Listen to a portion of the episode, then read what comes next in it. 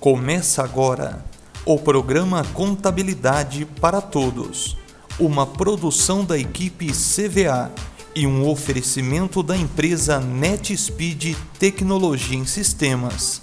Conheça nossos produtos. Acesse netspeed.com.br. Olá, eu sou Fidel Ferreira e o Contabilidade para Todos de hoje começa agora. A Comissão de Desenvolvimento Econômico da Câmara dos Deputados aprovou nesta semana um projeto de lei que fixa o prazo de cinco dias úteis para que todos os registros da empresa, após a baixa, sejam extintos do sistema RedeSim.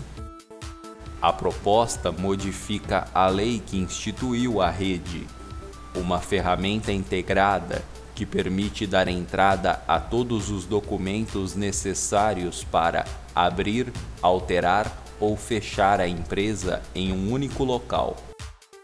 Na visão do relator do projeto, a atual ausência de um prazo favorece, em muitos locais, a lentidão burocrática, o que atrapalha o empresário.